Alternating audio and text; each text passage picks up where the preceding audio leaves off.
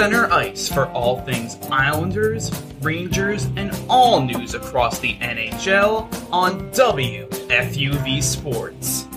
Back on another episode of 5 on 3 WFUV's NHL podcast, the first episode of the off-season official, although we've had plenty of off-season to discuss. Mike Messina and Tyler Mooney here with me on Tuesday afternoon, June 13th.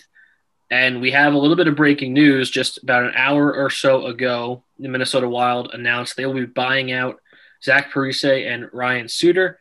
Uh, both their alternate captains signed matching 13 year contracts on the 4th of July, 2012.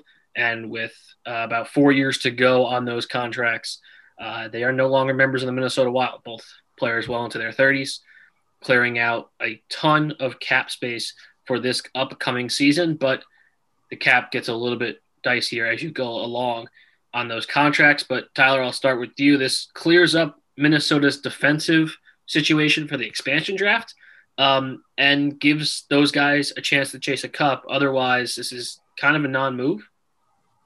Yeah, I think this does a lot of things. I mean, one, you named it with the expansion draft. They're now, I believe, going to be able to protect Matt Dumba, which is something that they wanted to do.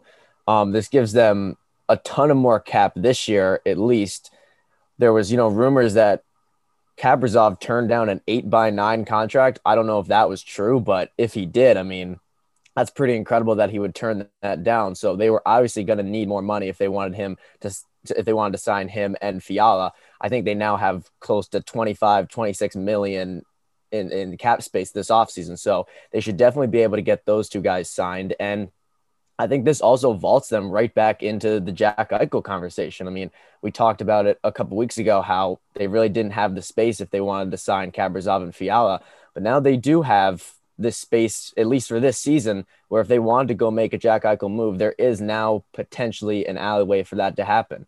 And then as far as you know, Parise and Suter, obviously two amazing players for the Wild, probably Wild Hall of Famers and I think, you know, obviously not at the peak of their careers that they once were. They're not the same players, but I think a lot of teams will, will want these guys. They're, they'd be good middle six, solid depth defenseman players, and they have a ton of experience, which is something that teams are always looking for.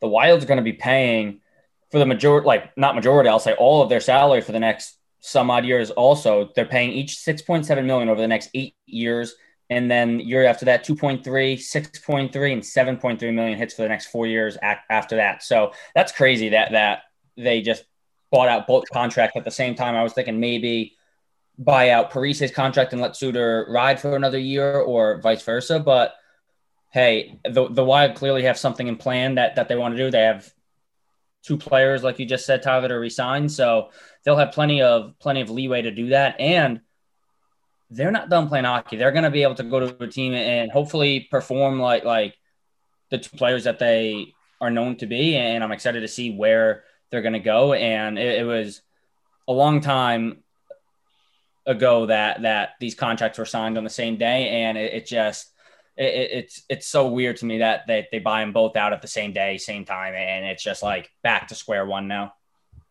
That was a that was a sticker shock kind of price when that came out nine years ago. I don't. I I oddly enough remember where I was when I saw when I saw that news. Um, and I was like, wow, that's that's a lot of money in a lot of years. And I guess we were right. And I was only twelve.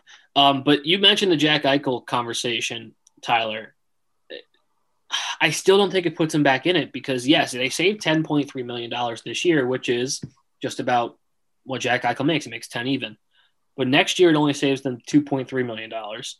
Then in 23 and 24, it only or 24 and 25, excuse me, it saves them only three hundred thousand dollars, and then they're paying 1.7 million more than they would for 25, 26 through 28, 29. It it frees up cap space this year, but it does not free up cap space for long enough to warrant a Jack Eichel trade unless you are dead set on losing Kirill Kaprizov. And at that case, why are you trading for Jack Eichel recoup as many assets as you can and rebuild with Marco Rossi. I I don't necessarily still don't see a way they could fit Eichel just because of the future cap implications, but I'm it just it doesn't make a ton of sense because it doesn't do enough to get Eichel. It doesn't do enough to like pay Kaprizov that much more than what he allegedly turned down. And at the end of the day, like maybe I'd rather just have Zach Parise on my team for the next four years than have to pay $2 million in 2028, 2029 when nobody here is going to be on the team anymore. And I don't know. I, I understand why they did it, but it doesn't provide enough of a cap help in the future to make it worth it in my eyes. Yeah, I, I understand that. I feel like if there was, I mean, they just did add so much cap space in this one move today. I feel like they have to have something planned. Maybe it's not Eichel, but it, I think there has to be something else coming because even if they were to, you know, if they were to make an Eichel trade, they'd have to lose like a Dumba or some someone a high caliber defenseman like that who, by buying out Suter, you just gave yourself the ability to not protect them in the expansion draft. So these moves are kind of all playing upon each other.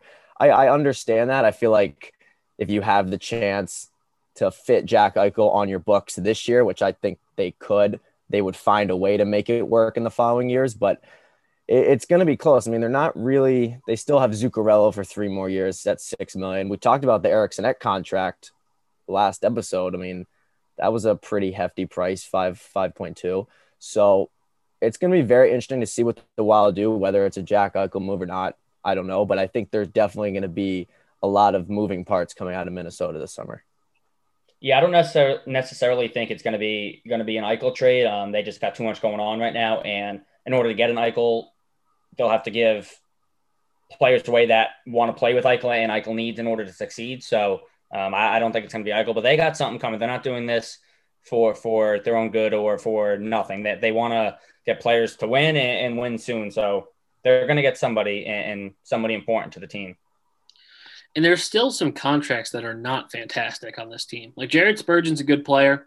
He's their captain. I understand wanting to pay him, but he's getting paid 7.5 million into his deep 30s, just like the two guys they just bought out.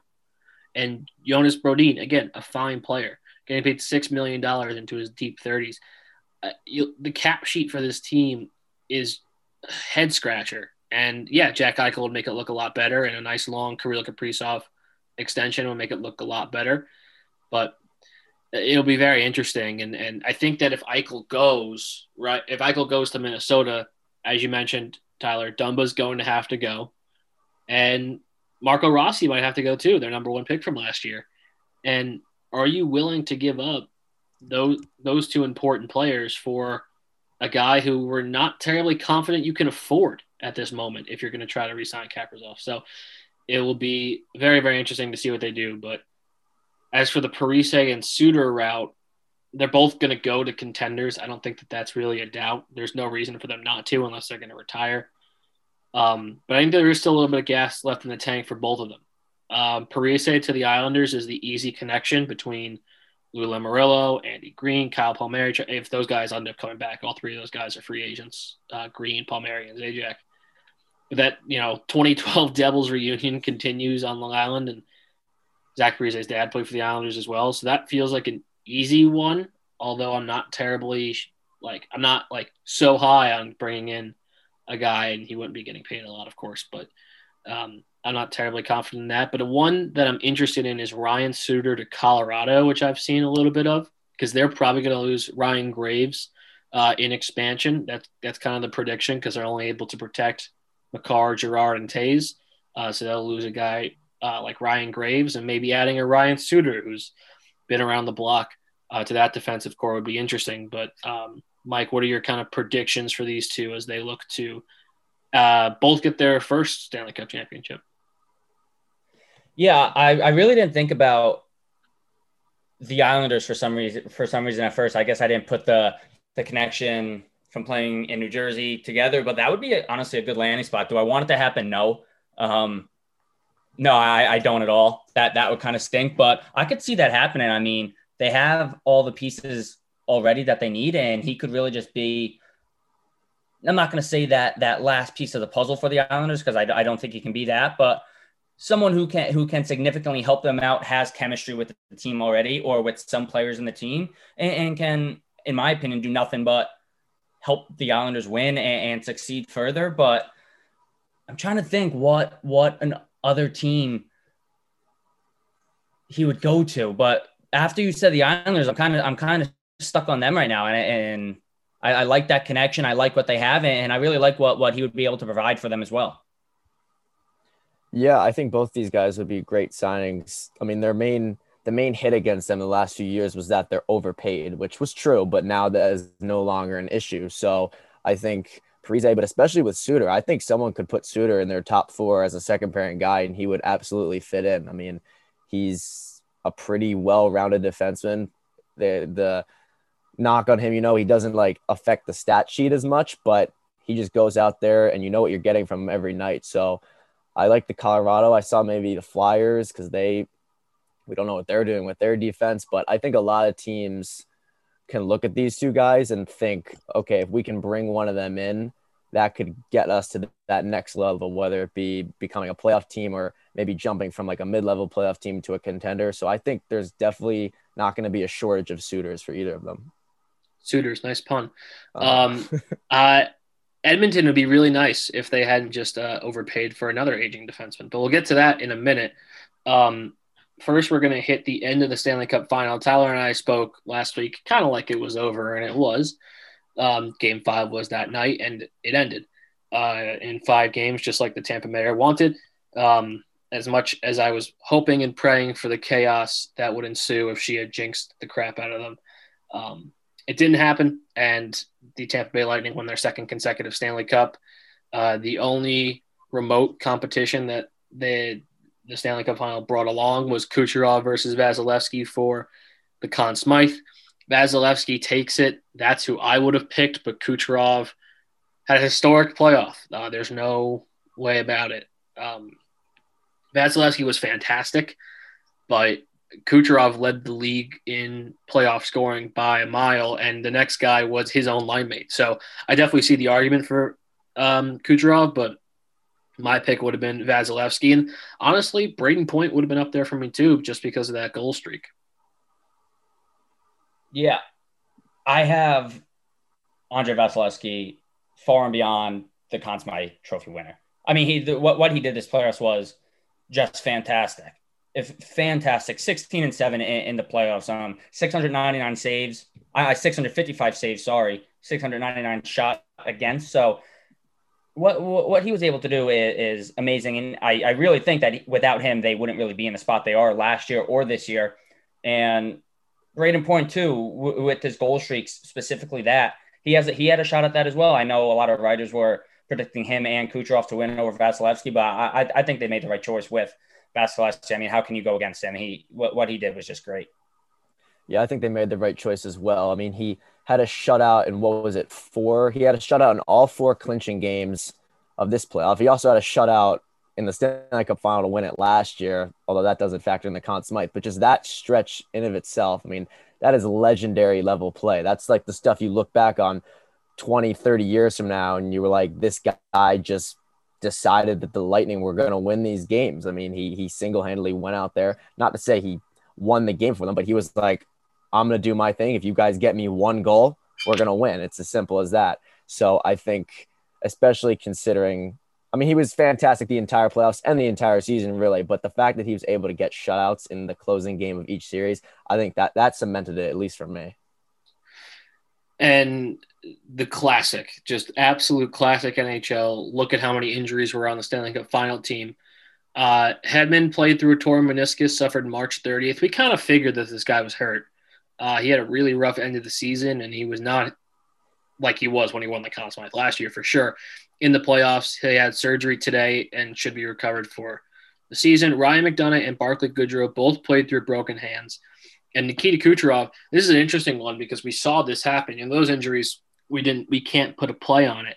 But in Game Six against the Islanders, if you remember, Nikita Kucherov played all of 30 seconds uh, because of a hit by Scott Mayfield. It was a non-displaced rib fracture that he sustained. He doesn't come back in game six, but he plays the final six games of the playoffs, winning the Stanley Cup, and um, with that rib fracture. So he'll I, w- I almost just said he'll be ready for next season, but I guess we can't make that guarantee, can we? After what we saw this year, um, no, I kid. And he had he had quite the press conference last week, didn't he? Um, uh, I love it. I love it. okay, okay, go. I, I want to hear this because I'm really conflicted. You have to sell me.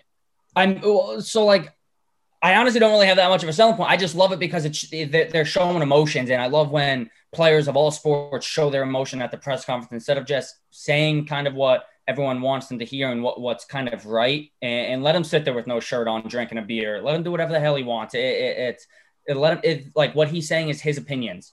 Um, he thinks that they were celebrating after after their one win, after the game four win, and they were kind of celebrating a lot. So like like they kind of won the Stanley Cup after that game. So I don't know. I love that he's expressing his emotion, his opinion, and not really caring what anybody else says or, or writing about him for saying what he thinks. So so I love it, man. Uh, and, and, I hope that more players, not just in Stanley Cup final wins or game clinching games or anything like that, just in general, start speaking their mind and like actually showing their emotion because it, it puts more entertainment to the NHL as well. Like people are going to start want to watch the game of hockey more if they see the players are are really speaking out on, just like what they what they believe and what they think and their emotion. So I love it.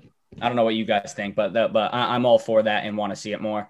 Yeah, I liked it too. I mean, he was definitely a few deep during the time, oh, which probably played a factor. In, that played a factor into it. But yeah, I I thought it was funny. I mean, listen, the guy just won back to back cups. He doesn't care what anybody thinks about him whatsoever. He's at the top of the world right now. But uh, yeah, I enjoyed it. I enjoyed the entire celebration that that goes on. The last few years, we've seen these teams go on these crazy celebrations. I think it's the funniest thing ever, and uh, it was tough seeing the cup take the damage that it did Ooh. during the parade. But you know, these guys Granted, Tampa just won it back to back. I was about to say this is only a once in a lifetime thing, but these guys just won it. So, but I, I love it. they did the same thing eight months ago. Yeah, I wonder if um you know the hockey gods will put some sort of hex on them for denting the crap out of the Stanley Cup. If you haven't seen that, go check that out. It's on Twitter everywhere. Um, they, there's a picture of them trying to like sneak it into a building to give it to the keeper of the cup so nobody sees it. And you could just see the cup is a completely different. The top of it is a completely different shape than it usually is. Um, I I agree with everything you said, Mike. That we need more motion from hockey players and just more than pucks in deep and whatever. I, I did think that the flurry thing was a little bit over the line, but like, what who am I really to say? I mean, he beat the snot out of my team in Game Seven, so I mean, what like I can't say anything about it. So it's um it was funny at the end of the day, and he was wearing the shirt at the parade that said 18 million over, um, which was pretty funny too, and I mean, good for them. They they won the cup, and that's what all of us hope to um, be at that parade one day for our teams. And um, so I can't I can't really hate on them. But you're right, Tyler. The last four years, we have had un like news making Stanley Cup parades, right? Starting with Washington, which was out of this world ridiculous, and we kind of knew it was going to be because it was Ovi's first cup, and he's a psychopath to begin with. And that was a wild scene. Then St. Louis had like a gazillion people at theirs, and now the past two years with the boat parades, um, past two years with three different boat parades, if you include the Buccaneers, um, which made some news for Tom Brady treating the Vince Lombardi Trophy like a football, if you remember, back in February. Um, certainly some interesting parades the last four years um, with that Stanley Cup. Uh, so congrats to the Tampa Bay Lightning as they look to uh, pull off some cap Olympics here uh, in the next couple of weeks to not have everybody screaming at them for being over the cap, but maybe they will, and they'll run a third straight, and we'll all just have to shut up once again. Um, we'll have to see. It's possible. It is certainly possible that they just pay everybody even more money and just figure it out too. Uh, who knows? So uh, we'll move on to the off season. Again, we've had a lot of off season discussion. Uh, as I get an NHL notification. Ah, Dominic Ducharme remains in Montreal. Uh, so there's the it was like about breaking news. Um, not really. Dominic Ducharme signs a three-year contract in Montreal. We kind of knew that was going to happen. Um, off-season news started yesterday with Duncan Keith, the first big name to move. Uh, this was a insane, ridiculous, stupid trade, in my opinion. Um, I saw somebody grade the trade and give the Oilers a D plus, and I immediately X out of the article because they're being too kind to the Oilers. The Oilers were bidding against themselves for a guy who isn't good, and they overpaid for him. Uh, Chicago retains no salary. They do give up an AHL player who is one of the lowest guys on Chicago's totem pole. Basically, has no chance of becoming a you know star of any caliber in the NHL. Um, alongside Duncan Keith for Caleb Jones, who's Seth Jones's brother on Edmonton. Kind of a, a low value, selling low situation. He could be good. I don't think he's ever going to be as good as his brother, to be perfectly honest, but he could be pretty good. And a conditional third that can turn into a second if like the Oilers make the Stanley Cup or something like that. So that's probably not going to happen. So a third round pick in Caleb Jones for Duncan Keith and an AHL player. No retained salary for Chicago. I this is complete highway robbery for Chicago, and Ken Holland deserves all the hate he's been getting for the last 36 hours um, regarding this trade, Tyler. Yeah, the only way that this trade would have been worse for Edmonton it was if I think they would have traded Ethan Bear, which looked like there was a possibility that that was going to happen. So good for them. They didn't give up that much. But yeah, you named it. They were pretty much bidding against themselves. Duncan Keith specified that he wanted to go to like a Western Canadian team. And the Oilers were really the only team that were in the position to trade for him. And yeah, he's just, I mean, he's not the player that he once was, plain and simple. I wouldn't be surprised if we see a little bit of a offensive resurgence that seems to happen when players go and play with Connor McDavid. But the real issue with Duncan Keith is his defense or lack thereof. He just isn't good defensively anymore. He's not even, I wouldn't even say he's bad defensively. He's like one of the worst defensive defensemen in the NHL at this point. He just bleeds chances on in his own end. So I don't really get this trade for the Oilers at all. And it looks even worse when you see that a player like Ryan Suter gets bought out the very next day, which obviously they didn't know that was going to happen, but that just adds insult to injury right there. But it's there. the opportunity, right? Yes, It's the opportunity yes. that Suter's going to get bought out. It's the opportunity that the Islanders are going to trade Nick Leddy. It's how about a team in the Pacific Northwest is in the expansion draft. Just ask them, hey, if you waive your no move, we can make a deal with them where they take you and you go to Seattle and that's it. It doesn't make any sense to do this before the expansion draft, where you don't even give Seattle a chance. They're not going to trade with you. They, they don't have anybody. They have one guy right now and a bunch of draft picks. When they don't have anybody, they're not going to make a deal with you. At least get yourself a second option. It doesn't make any sense to me why you did this yesterday. Yeah, I don't get it either. Um, Chicago, I mean, I feel like it's a it's a good deal for Chicago in a sense. I will say, man, I said it last episode. Seth Jones to Chicago. I'm liking this. Bringing his brother in. I think that I honestly think that was maybe not not a big reason they brought in Caleb Jones, but that absolutely played a role. If they're if they're going for Seth Jones, why not bring his brother in to try and entice him to want to come here? But they get a third rounder. Yeah, you said it. Second rounder. I think I think it was they make they win three rounds and Keith is like top four in ice time. So there's very low chance that that's going to happen. But I guess you never know. But yeah, I, I didn't I didn't like this trade for Edmonton at all. I was seeing that that Keith wanted to move closer to his son, so so that was kind of the only team that that was available for him. I guess I'm not I'm not too sure of the geography of Canada, honestly, but um, Prince uh, Penticton, British Columbia, I guess is where his son lives, or, or something like that. Uh, Chris Johnston said so. J- just I don't mind that that they let him go to a team that he kind of wanted to. He's 37, back end of his career. Um, you guys already both said it. He's not good.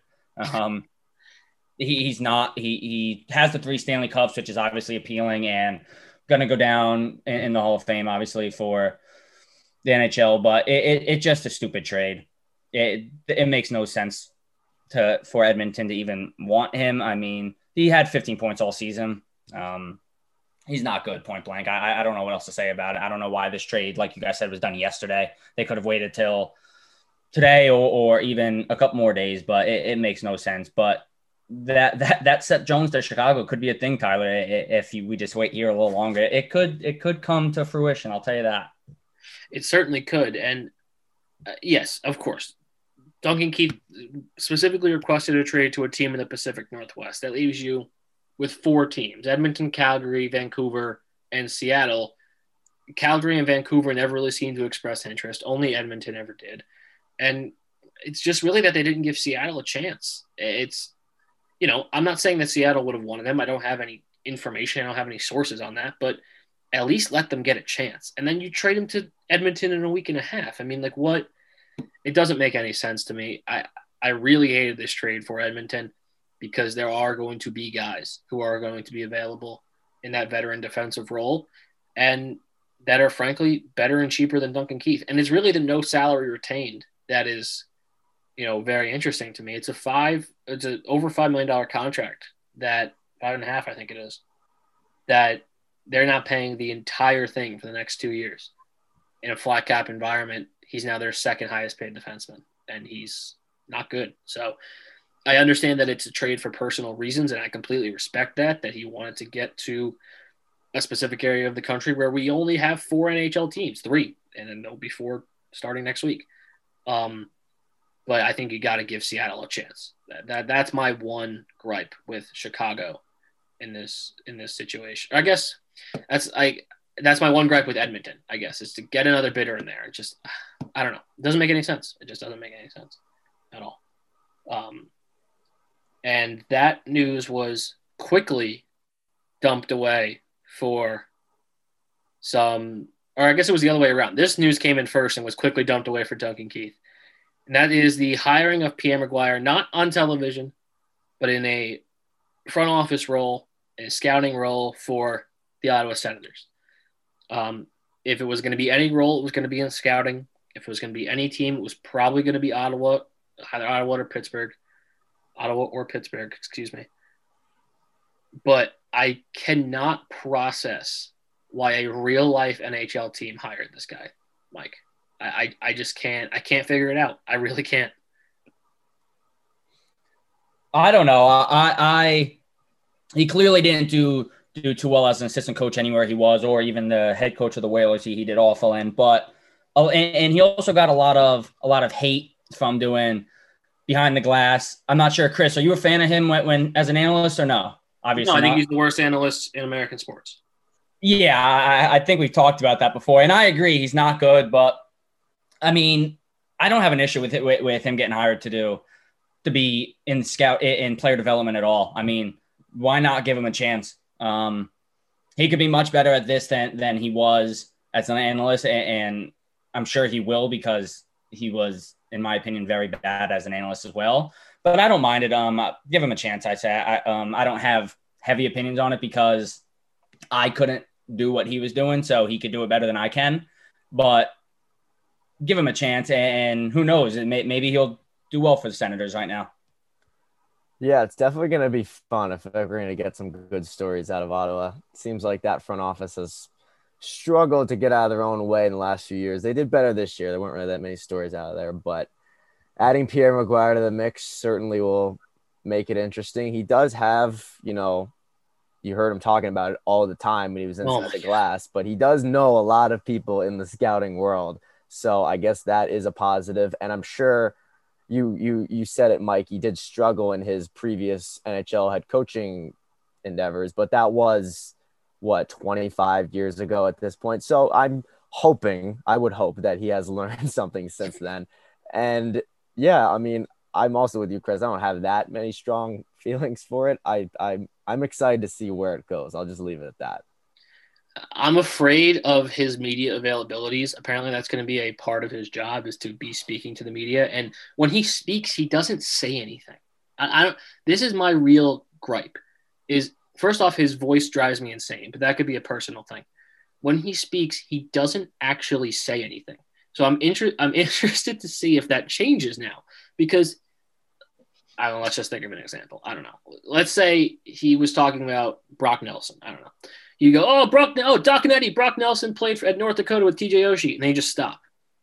Like, okay, well, I could have looked that up on Hockey Reference in like four seconds that Brock Nelson went to North Dakota. Or I just know that Brock Nelson went to North Dakota and played with TJ Oshie.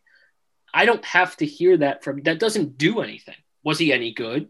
Like wh- why is that relevant to the goal he just scored in the playoffs? It he never says anything. He just regurgitates garbage about junior hockey and college hockey and it drives me insane. And I hope I'm wrong and I hope he does well. I'm skeptical because this guy hates analytics. He hates analytics more than anybody on the place face of the planet. He just went on a 90,000 minute rant on TSN radio like six weeks ago about it. How the first two teams eliminated for the playoffs are the two teams who embrace analytics. And it's like, just because the Oilers embrace analytics doesn't mean that their goaltending doesn't suck. Like, I, I don't know, like their goaltending was terrible and Connor Hellebuyck's really good, and that's why they lost. And he went on this whole rant in his intro about like how he he's not anti-analytics when he pretty much said he was like a month ago.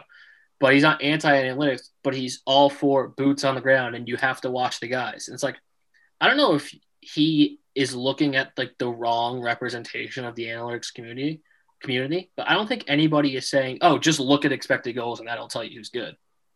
Like I don't think that that's what anybody's saying. I think what people are saying are these are new stats we can use to improve our Uh, our evaluations of players that we watch. That's exactly like yeah. the important part. So Pierre is like, oh, I don't want to just look at stats. I want to watch players. Like nobody's just looking at stats. And if you think they are, you are far out of the way in terms of what people hire. And this is my issue. We talked about this with Andre Tourigny last week. I like, and I think a lot of people like, when people hire, when teams hire new people in front office roles, in coaching roles, in GM roles, anything. And I think that that's, you know, taking front in a lot of different sports as well. You talk about Becky Hammon being assistant coach for the Spurs, and she might get a head coaching job. I think they're out of coaching opportunities now, but certainly the next time around, she's going to be a front runner for a head coaching job again. And, and there's other play, there's other people that can do this who aren't complete and utter clowns and have told the American public for the last how many freaking years that they are that they don't know anything. And it drives me insane that this guy got a job because it is very, very, very clear that they are grooming him to be the general manager because he didn't say it, but he pretty much said it. And Pierre Dorion's on the last year of his contract. And if this guy is the GM for the uh, Ottawa Senators next year, I'm going to lose my mind. That that's my rant on Pierre McGuire because that that dude, was a good rant.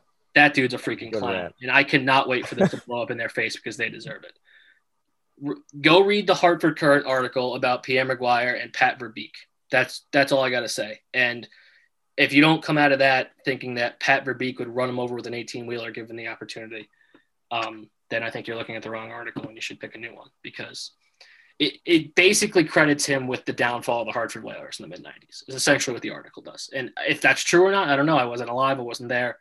Um, but it's it's definitely um, definitely a very interesting article from his head coaching. Obviously, a head coach, it's a different position, but um, I don't know how you could listen to that guy talk on television and think he knows anything about pretty much anything.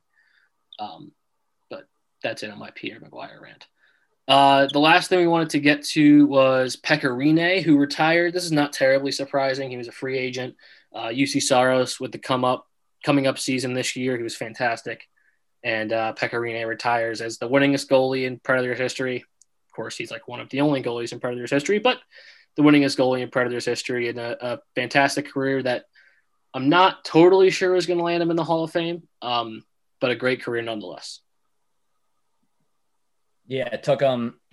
excuse me, I have a cough. Took him to the finals in 2017. Um, just an all around backbone of the Predators really since well, I think think it was 2005 when he first came in the league. Um, 683 careers, game 683 game career, all with the Predators. I mean, it, it's just awesome to see someone stick out their entire career in any sport, nonetheless, with with one team and kind of just have that like like um, history with with one team and um, just really get to know everybody from the front office down to the coaches, down to the players year after year after year, even with all the changing, new players, new new coaches coming in. So I love to see that. Um, yeah, I agree with you. I don't know if I don't know if what he has on his resume is enough to land him in the Hall of Fame, but there's certainly an argument, uh, and I'm sure over the next few weeks or, or months that we're going to see articles written is Pekka Rinne a Hall of Famer? Is he not? This is why. And, and, I'm excited to read them. I'm excited to see people's opinions on them. Um, but yeah, it, it, wasn't surprising to see this free agent, and, and I mean he's been he's been in the league a while. I feel like as a goalie playing 15 years now, I, I feel like 16 years. Um, that, that sometimes it's just time to, to hang him up, and this could have been his time. Clearly, clearly it was according to him. but but hats off to him for the amazing uh, career with the Predators. Yeah, you said it all. It'll be close to see if he gets in the Hall of Fame. He did get that Vezina Trophy in 2017, I believe it was. So it, will it'll be an interesting debate. I honestly, I, if I had to pick, I think they, I think he gets in. I think the fact that he was like the first like star or face of the Predators and like he led them through through their first years, I think that'll get him like some sympathy with the voters and he'll get in. But another one of these goalies, man, who over the last few years we've seen, you know, Lundqvist, Price, and Rinne, they, they've come close to winning the cup, but they have not been able to get it. And it is sad because, you know, I just mentioned Lundqvist. He's obviously, we don't know if we'll ever see him play again.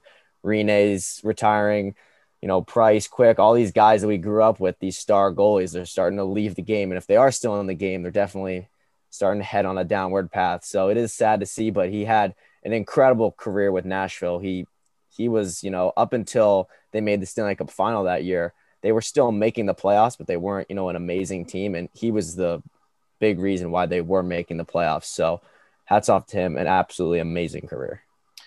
Four time All Star, Vezina Trophy winner in 2018, goes to the Stanley Cup final in 2017. Um, and yeah, a fantastic career in uh, 369 wins in 683 games uh, ranks him pretty high, and I think the highest finished goalie ever. So he's like the greatest goalie in the history of his country, which is not uh, a a small task at all. Uh, so congrats to him and Juuse Saros now the future in Nashville and net. Although we already kind of knew that, but officially the future in Nashville in net. That is going to do it for us this week. We have the expansion draft lists coming out on Sunday the 18th, and then the expansion draft will be next week the entry draft at the end of next week. So we got a lot to get to uh, next time we meet. So until then, for Mike Messina and Tyler Mooney, I'm Chris Hennessy. Talk soon.